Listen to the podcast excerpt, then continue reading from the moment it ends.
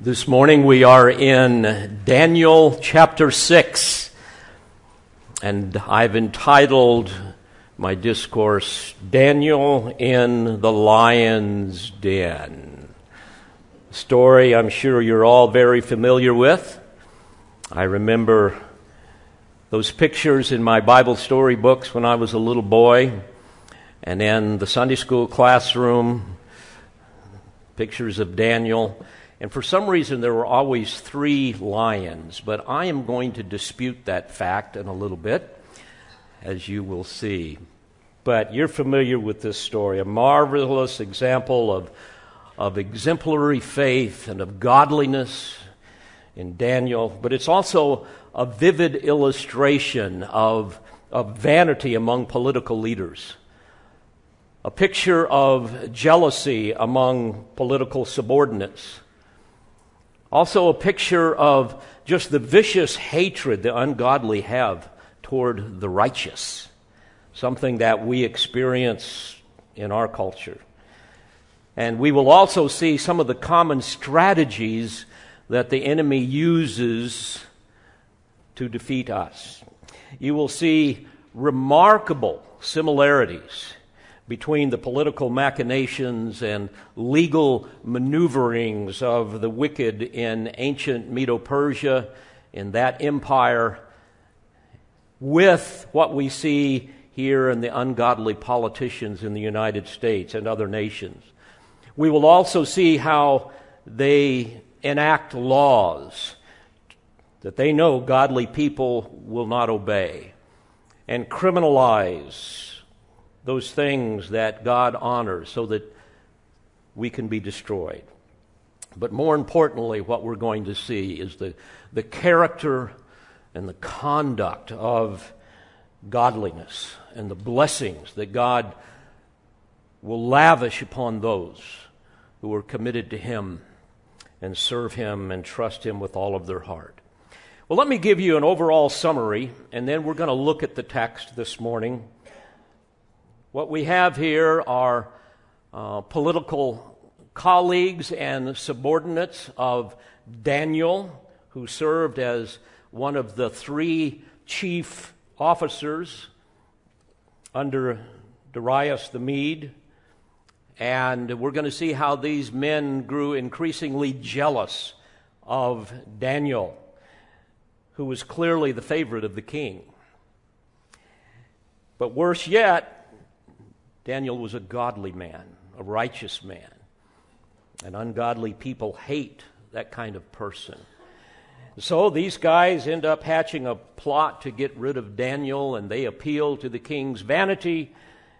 They trick him into signing a law that they knew Daniel would not obey, and when that proved to be the case, the king was forced to sentence Daniel to a gruesome death in a lion's den.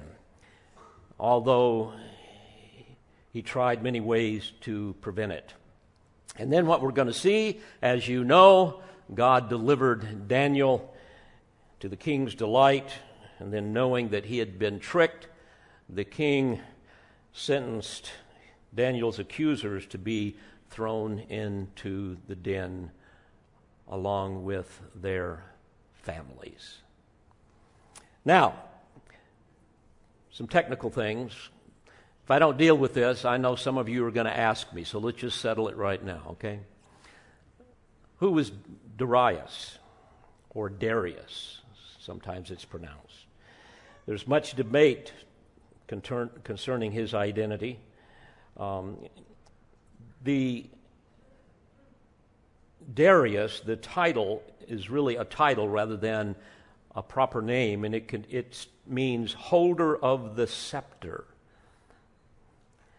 Now, some, like my former professor in seminary, Dr. John Whitcomb, will argue compellingly that this was Gubaru, a subordinate of Cyrus the Great, who, according to nine, chapter 9, verse 1, was made king over the kingdom of the Chaldeans. Was made king is in the passive voice, so there's the assumption that Cyrus made Gubaru the king. Cyrus appointed him as governor over Babylon immediately after its fall. In fact, Dr. Whitcomb says, quote, from 535 to 525 BC, the name Gubaru appears frequently in cuneiform texts as the, quote, governor of Babylon and the region beyond the river, end quote. Exercising almost kingly powers in this vast domain covering all of Babylonia, Syria, Palestine, and the entire Fertile Crescent during the prolonged absence of his administrative superior, Cyrus the Great. And also, if you look in, into the uh, Nabonidus uh, Chronicle, Gubaru, we see installed sub governors, it says, in Babylon. So that's one argument. Another side says, quite compellingly, that uh, Darius the Mede is another name of Cyrus the Persian. That, uh, this is based upon at least in part, a translator translation of a verse we're going to see here in chapter 6, verse 28, where the Aramaic permits it to read Daniel prospered in the reign of Darius, even the reign of Cyrus the Persian.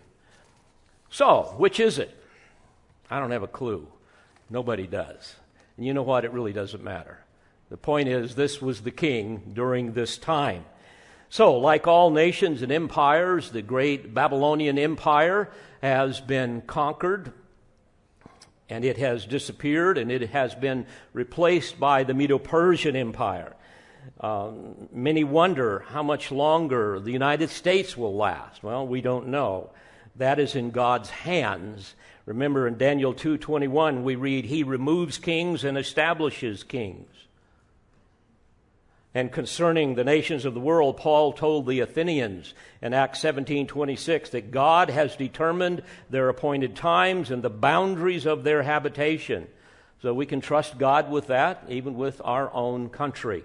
Nebuchadnezzar learned this the hard way. Remember, it caused him to confess in Daniel 4:17 that the Most High is ruler over the realm of mankind and bestows it on whom he wishes and sets over it the lowliest of men. And certainly we're watching the systematic destruction of our, of our country because of the leadership and the kind of people that put these people in power. But despite the confidence that many people have over the great power of the United States, both economically and militarily, we must know that eventually this country will wither and it will die like all great nations and all people have throughout the centuries. And we can be comforted knowing that although godless empires have always tried to thwart the purposes of God in various ways, we know that in the end, what they do has zero effect on the kingdom purposes of God. And we can be comforted in that. In fact, in Isaiah, Isaiah, chapter 40 and verse 15, we read, Behold, the nations are like a drop from a bucket and are regarded as a speck of dust in the scales. Behold, he lifts up the islands like fine dust. He went on to say, All the nations are as nothing before him. They are regarded by him as less than nothing and meaningless.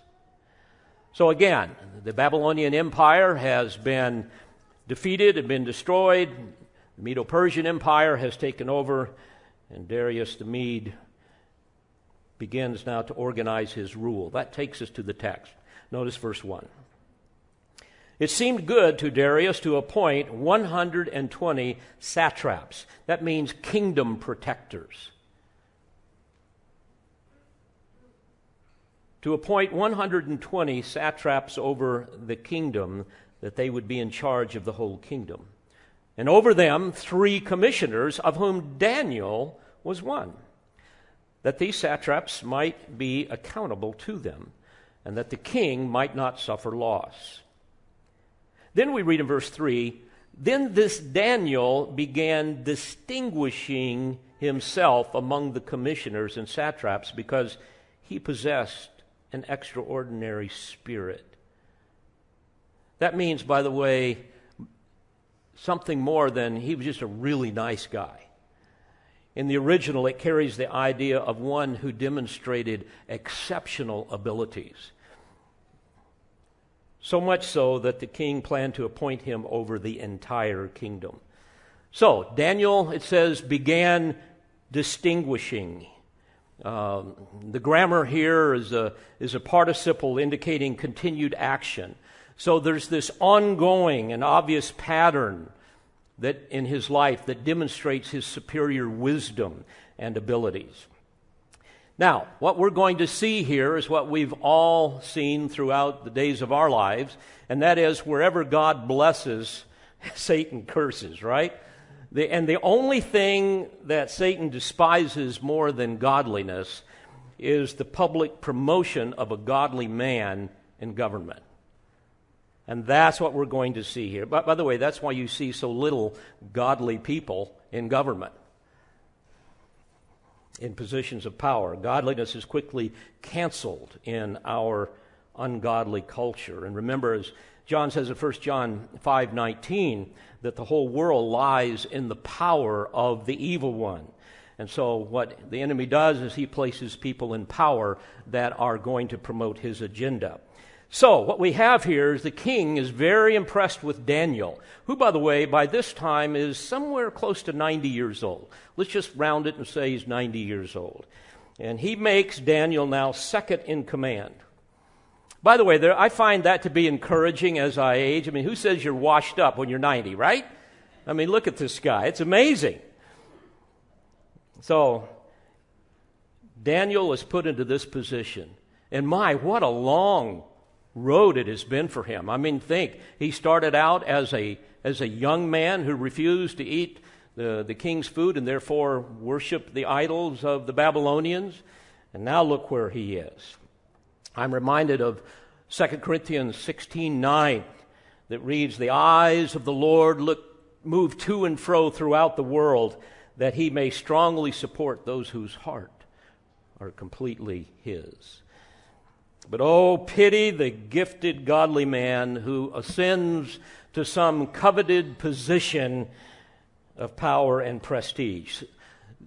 That kind of promotion will surely unleash the, the green eyed monster of jealousy among colleagues and political foes, not to mention the rage of the unregenerate world. So notice verse 4. Then the commissioners and satraps began trying to find a ground of accusation against Daniel in regard to government affairs. But they could find no ground of accusation or evidence of corruption, inasmuch as he was faithful. And no negligence or corruption was to be found in him. My, would that we all have such an exemplary life and testimony. You might want to ask yourself how would other people describe me? How would they determine for themselves whether or not I am truly a man that is following God, or am I just a man like most that follows the culture and so forth? Verse 5 Then these men said, we will not find any ground of accusation against this Daniel unless we find it against him with regard to the law of his God. So, in other words, let's find a way to make his devotion to his God illegal, right? Sound familiar? Let's find something he believes in and outlaw that. We see this all the time, don't we? Cultures legalize unrighteousness and criminalize righteousness. They pack the Supreme Court with people that are going to legislate from the bench to push their agenda and so forth. By the way, this is at the heart of the whole woke cult that is growing so rapidly in America.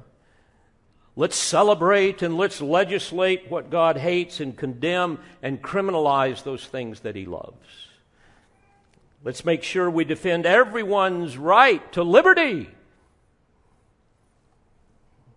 so that they can do whatever they want without opposition, which, by the way, includes killing their unborn baby.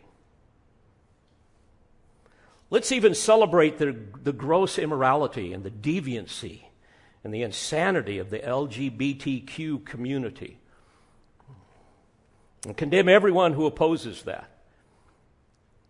I know, let's also fabricate some demonstrably false claims about white supremacy and systemic racism and demand social justice. And that way we can foment resentment between ethnic groups and gender and ultimately turn people against anyone that disagrees. Then we can break down society and we can re- remake it the way we want, which, by the way, is way more than equal opportunity. It's equal outcome, the equal distribution of wealth and political power and so forth. Basically, Marxist socialism. And then, when people don't obey the rules of social justice, which, by the way, has nothing to do with the justice of God, when they don't obey that, then they can be treated as criminals. And of course, this, dear friends, is the legacy of socialism, communism, which can never coexist with biblical Christianity. I hope you understand that. However, it thrives in woke Christianity, which is not Christianity at all.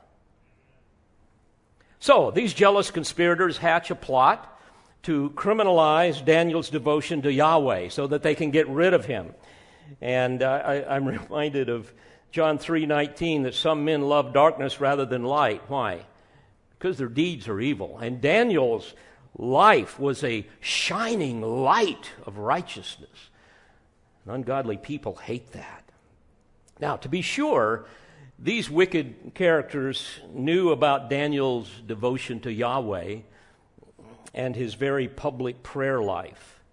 Which reminds me, many times I will hear Christians say, especially Christian politicians say, you know, my faith is a private matter. Not if you're a Christian. Our faith is not to be a private matter. Ours is a public profession of faith in the living Christ. We're not ashamed of the gospel, are we? Christ Himself has commissioned us to make disciples of all the nations. How are you going to do that if you hide in a closet, so to speak? I, I was thinking of this this morning, in fact, in Matthew 5 16, and you don't have this verse on the, on the screen here. But there the Lord said, Let your light shine before men in such a way that they may see your good works and glorify your Father who is in heaven. That's how we need to live. That's how Daniel lived.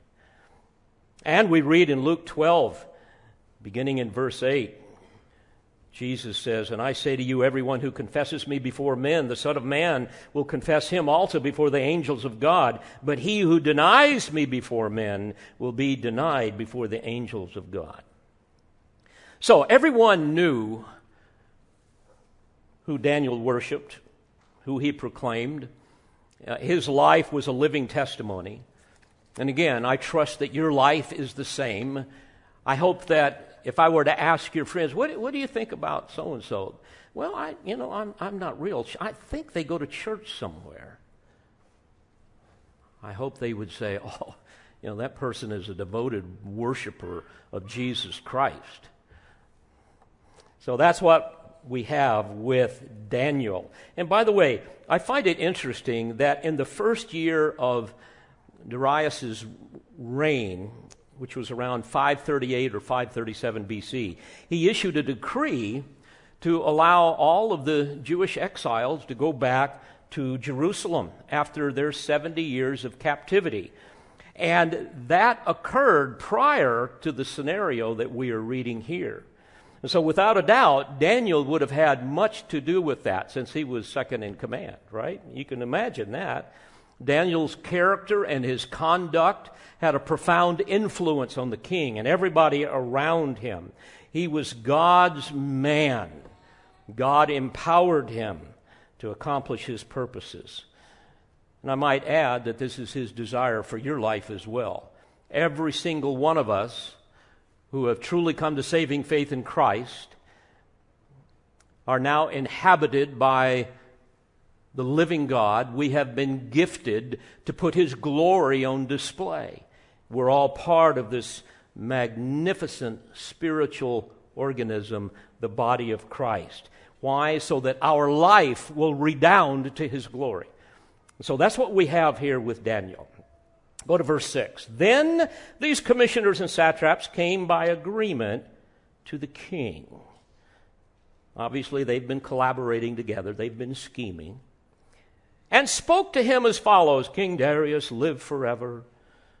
All the commissioners of the kingdom, which, by the way, was probably a bit of an exaggeration, but it sounds good all the commissioners of the kingdom, the prefects and the satraps, the high officials and the governors have consulted together that the king should establish a statute and enforce an injunction that anyone who makes a petition to any god or man besides you, O king, for 30 days shall be cast into the lion's den. Which, of course, was one of the most cruel and terrifying forms of punishment a powerful deterrent against anyone who would dare rebel against the king. Now, we must understand that throughout history, ancient monarchs were looked upon as a manifestation of deity. So, such a tribute to his glory would not have been considered foreign to them. This was fairly common. And of course, such flattery certainly appealed to the king's vanity, which is a weakness that we all must guard against. And they probably figured, you know, 30 days is long enough for us to catch him in the act so that we can tell on him to the king. Verse 8 Now, O king, establish the injunction and sign the document so that it may not be changed according to the law of the Medes and Persians, which may not be revoked. So, in other words, oh, we, we just love you so much, King. We just worship you, you are just the greatest. By the way, there's a whole lot more that would have been said than what we have here in the text. But can't you imagine? Oh, you're just the greatest. And they're just laying it on. And, you know, okay. So, this is what they're asking him to do. Now, this idea of, of laws of Medes and Persians that can't be revoked, you see, this was very different than when Nebuchadnezzar ruled Babylon. You see, with Nebuchadnezzar, his every desire was law. And if he changed his mind, that was the new law. But it didn't work that way with the Medes and the Persians. Whatever the king said was bound by the unchangeable nature of his decrees. Fact, we, we get a sample of this in Esther chapter 1 and verse 19, where we read how the laws of the Medes and the Persians cannot be repealed. And in chapter 8 and verse 8, a decree which is written in the name of the king and sealed with the king's signet ring may not be revoked. But you also must understand it was thought that for a king to decree something and then later on changed his mind indicated that he made a mistake. Oh, well, we can't have that because the king is, is infallible. He's like a god. And to admit that he made a mistake would undermine his credibility and his authority. I have to laugh. How often do you hear a president say, you know, folks, I am really sorry. I blew it. Man, was that a mistake. Please forgive me. Oh, You know, you're never going to hear that. Instead, they're going to double down on some, some stupid decision and brag about how great it was and, and how successful they are. And then if there's any problem with it, they're going to blame it on somebody else and, and then quickly shift the public's attention along with the complicit media so that they're not looking at it anymore and then they just move on. We've seen, I've seen this my whole life, so have you. This has always been and will always be the modus operandi of arrogant, corruptive, and deceptive little buffoons that are often put in authority over us. So, in a moment of weakness, the king lets his ego get the best of him. Verse 9 Therefore, King Darius signed the document, that is, the injunction. Ah, now the trap has been set. Verse 10 Now, when Daniel knew that the document was signed, he entered his house Now, in his roof chamber, he had windows open toward Jerusalem. And he closed the windows so no one could see him pray. Oh, no, that's not what it says, does it? No, and he continued kneeling on his knees three times a day, praying and giving thanks before his God, as he had been doing previously. Man, what a testimony. I just love, I can't wait to meet Daniel someday. Can't wait to meet him. I mean, here's a guy that feared God, not man. He, he, obeyed God, not man. He trusted in God to do whatever God deemed best with his life. Oh, dear friends, would we be the same way? Dan, Daniel didn't change his habit of, of worshiping the one true God simply because some, frankly, puny, little depraved creature that God has made and put in authority said that I want you to disobey your God. No, not going to do that. By the way, remember this the next time a group of politicians enact some law that requires you to bow the knee to Baal. Folks, when that happens, when they ask us to disobey God, we need to blow them off like a telemarketer at dinner time. See them as little Lilliputians from Lilliput. You guys remember that? Okay. Jonathan Swift, the great novel Gulliver's Travels. So Daniel hears the threat, all right? And he knows what these characters are up to. He, he knows their character, he knows what's going on. And he, I'm sure he also knows they're somewhere out there in the shadows. They're watching right now. But he shows no fear. He's going to continue to pray as he always has. He's not going to embrace the world, he is not going to capitulate to the culture. His life is going to confront it. I might add, a few minutes ago, we, we read from Psalm 55. You remember when David's heart was in anguish and he was afraid, and the terrors of death fell upon him because of his enemies. What did he say? He said this As for me, I shall call upon God, and the Lord will save me, evening and morning and at noon, three times a day. I will complain and murmur, murmur, and he will hear my voice. He will redeem my soul in peace from the battle which is against me, for they are many who strive with me. Well, this was Daniel's pattern as well three times a day, in good times as well as now in bad times. And I trust that you all have a habit of prayer. Doesn't necessarily have to be three times a day, but hopefully you will pray without ceasing, as the scripture says. You will pray at all times, that there's a sense in which you're in constant communion with your God. Amen. In other words, they, they, came, they came purposely to witness the rebellion. That's the idea here and found Daniel making petition and supplication before his God. Ah, gotcha. That's Lilliputian tattletales go running to the king. Then they approached verse 12 and spoke before the king about the king's injunction. Did you not sign an injunction that any man who makes a lion's den?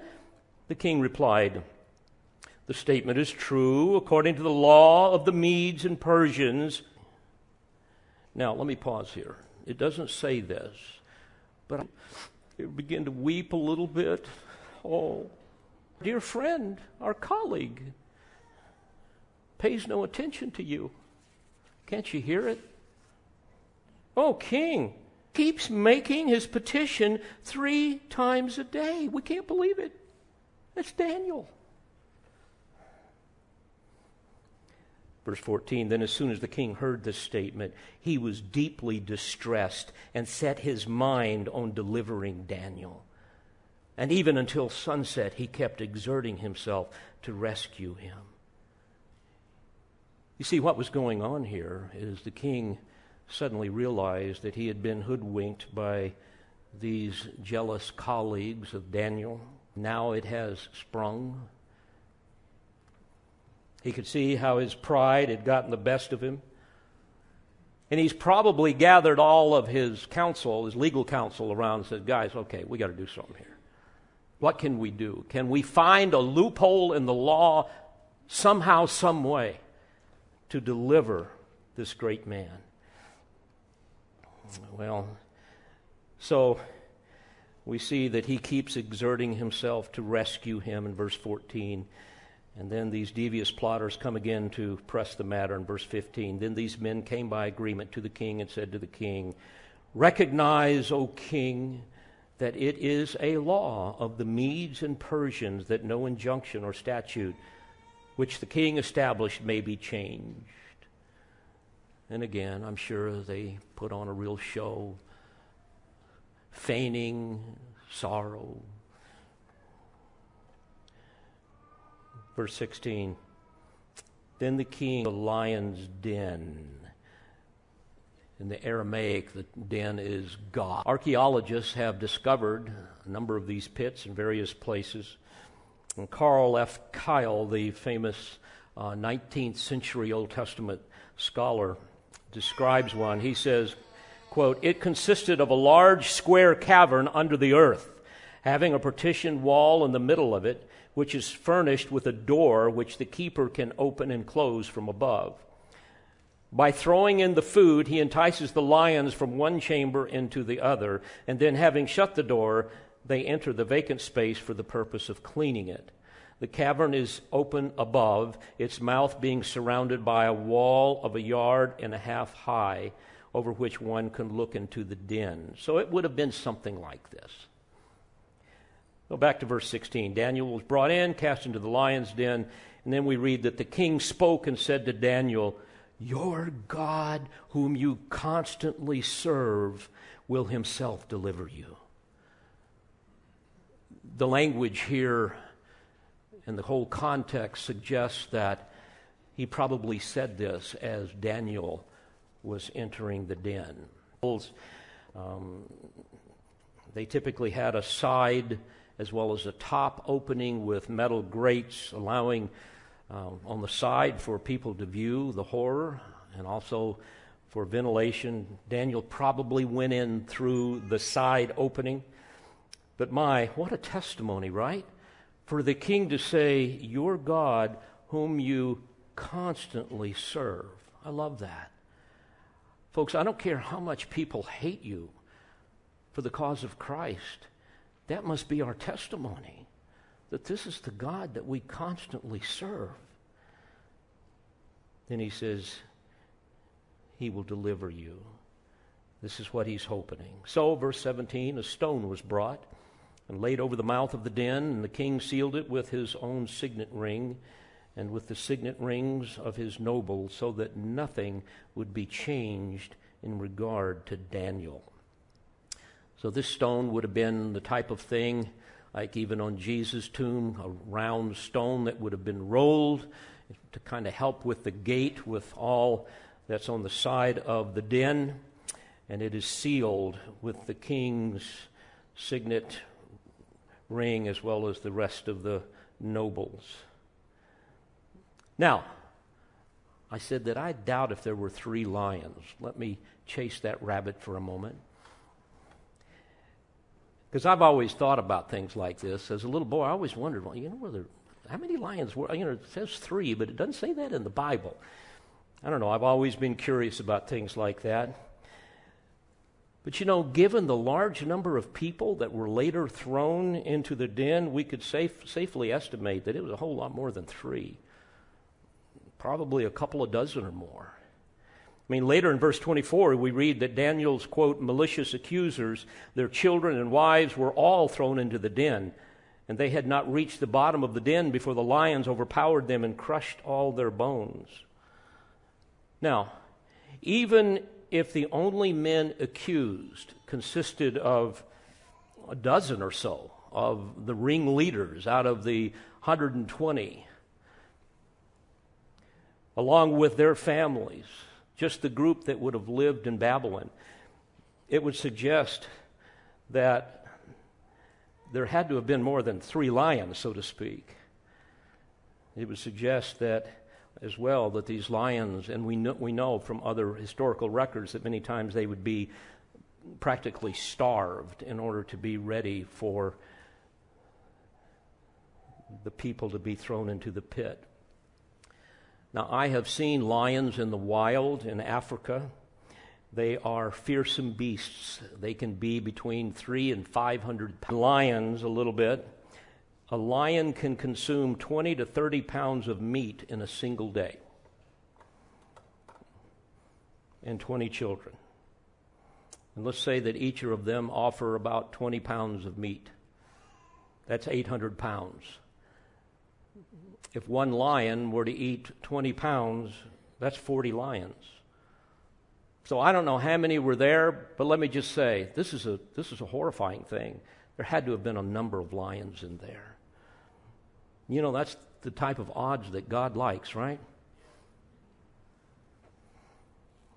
So Daniel enters the den, and the gate is sealed. Verse 18 Then the king went off to his palace and spent the night fasting, and no entertainment was brought before. Greatly distressed over all of this. He has no appetite.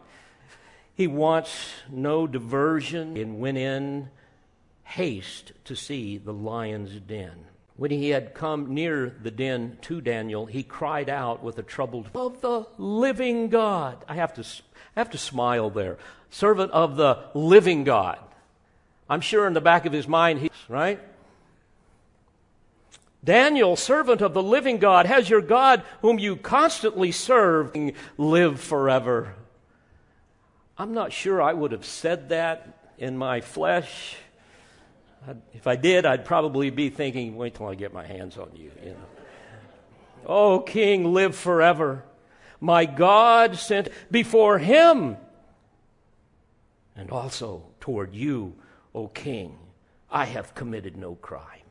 Don't you wonder what his colleagues that put him in this situation, what they were thinking when they, I don't know if they were there to see this, they certainly heard about it later. Can't you imagine what have, would have gone through their mind? I mean, this adds new meaning to the deer in the headlight look, you know? I mean, they knew they were dead meat. I guess there is a pun there. And I also have to thank my, don't you love these guardian angels, so to speak? Obviously, this angel was visible to Daniel. Text doesn't say this, but don't you know that as he goes in there and the lions then are released into his chamber from the little sliding door that they have, don't you know that somehow the angel appeared to him? Doesn't say what he looked like, but I could just imagine the angel saying, Daniel, come here. Don't worry. Puts his arm around him. You'll be, you'll be all right. God's at work here. And the lions come in and they just kind of lay down or something. We don't know, but my goodness, when God delivers, he delivers gloriously.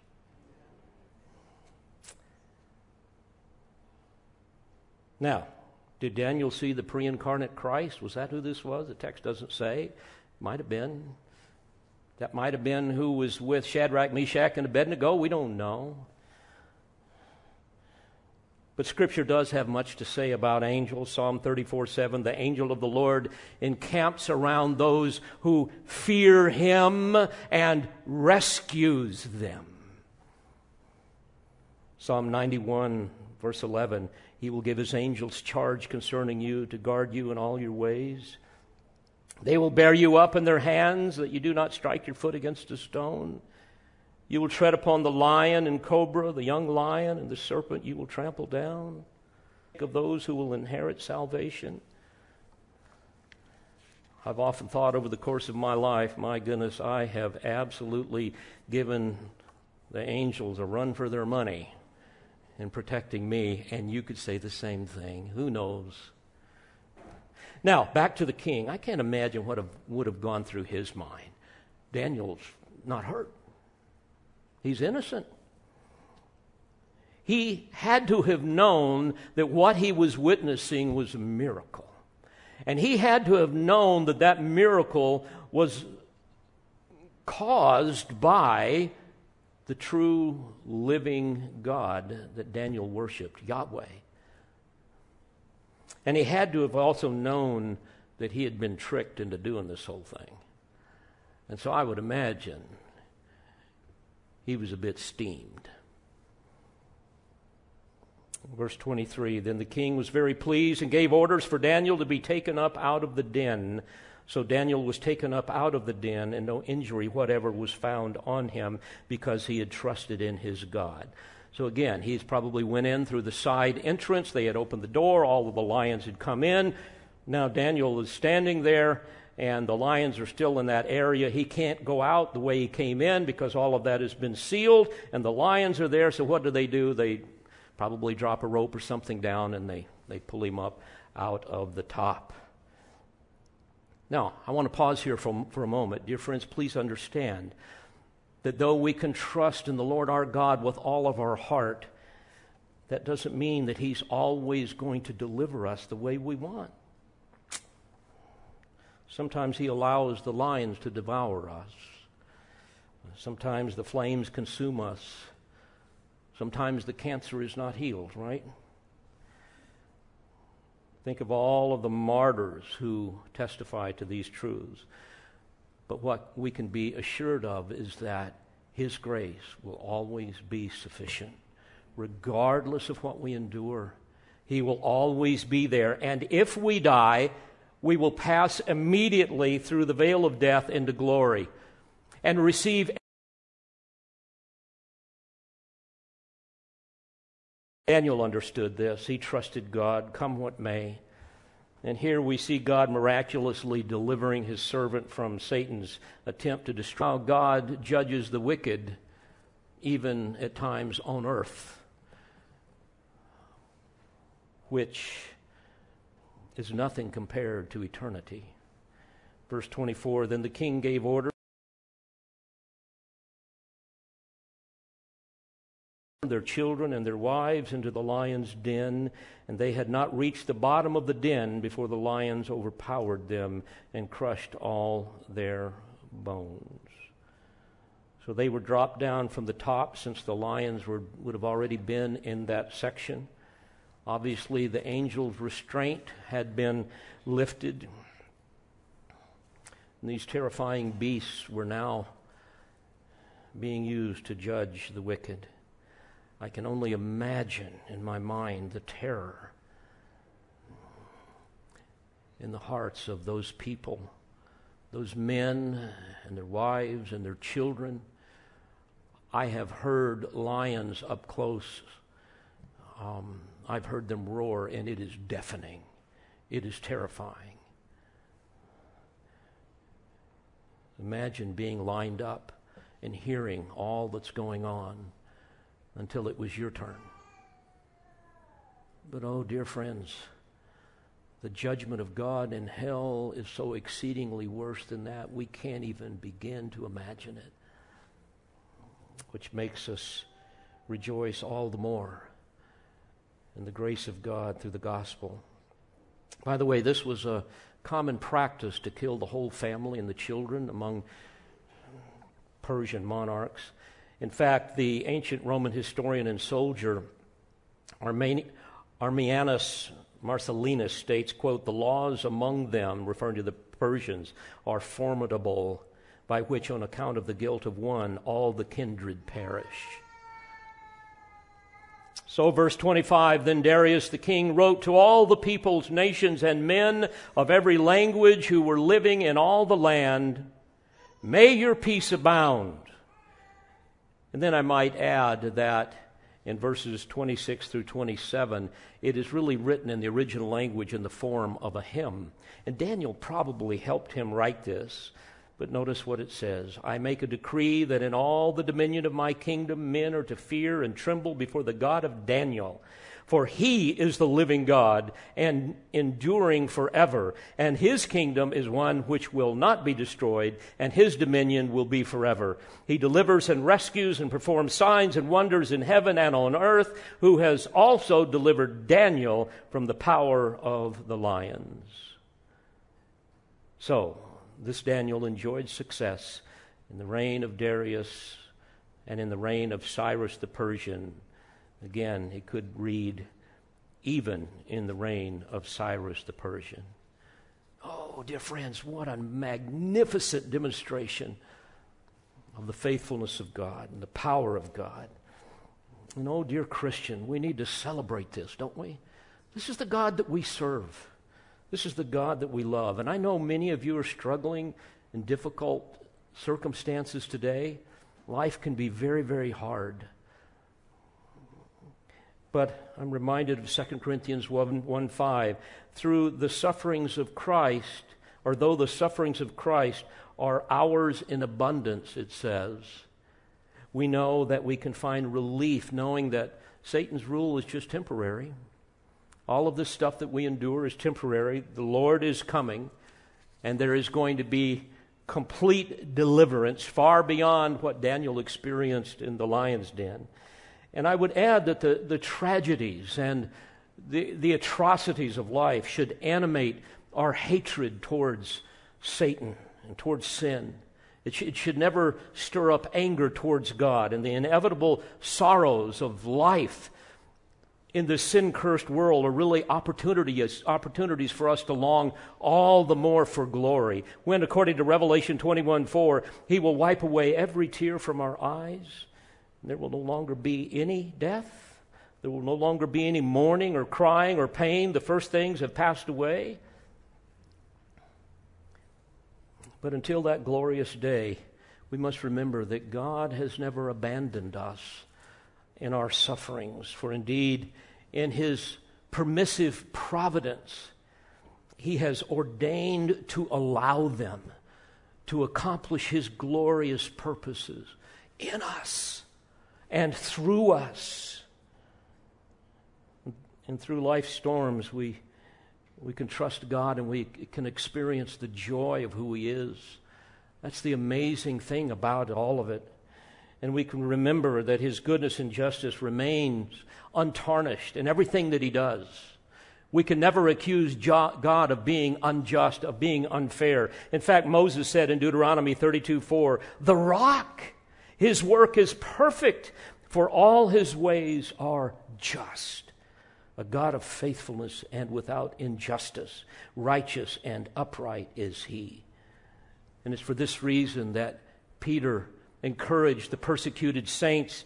In 1 Peter 5, beginning in verse 7, he says, Humble yourselves under the mighty hand of God, that he may exalt you at the proper time, casting all your anxiety upon him because he cares for you.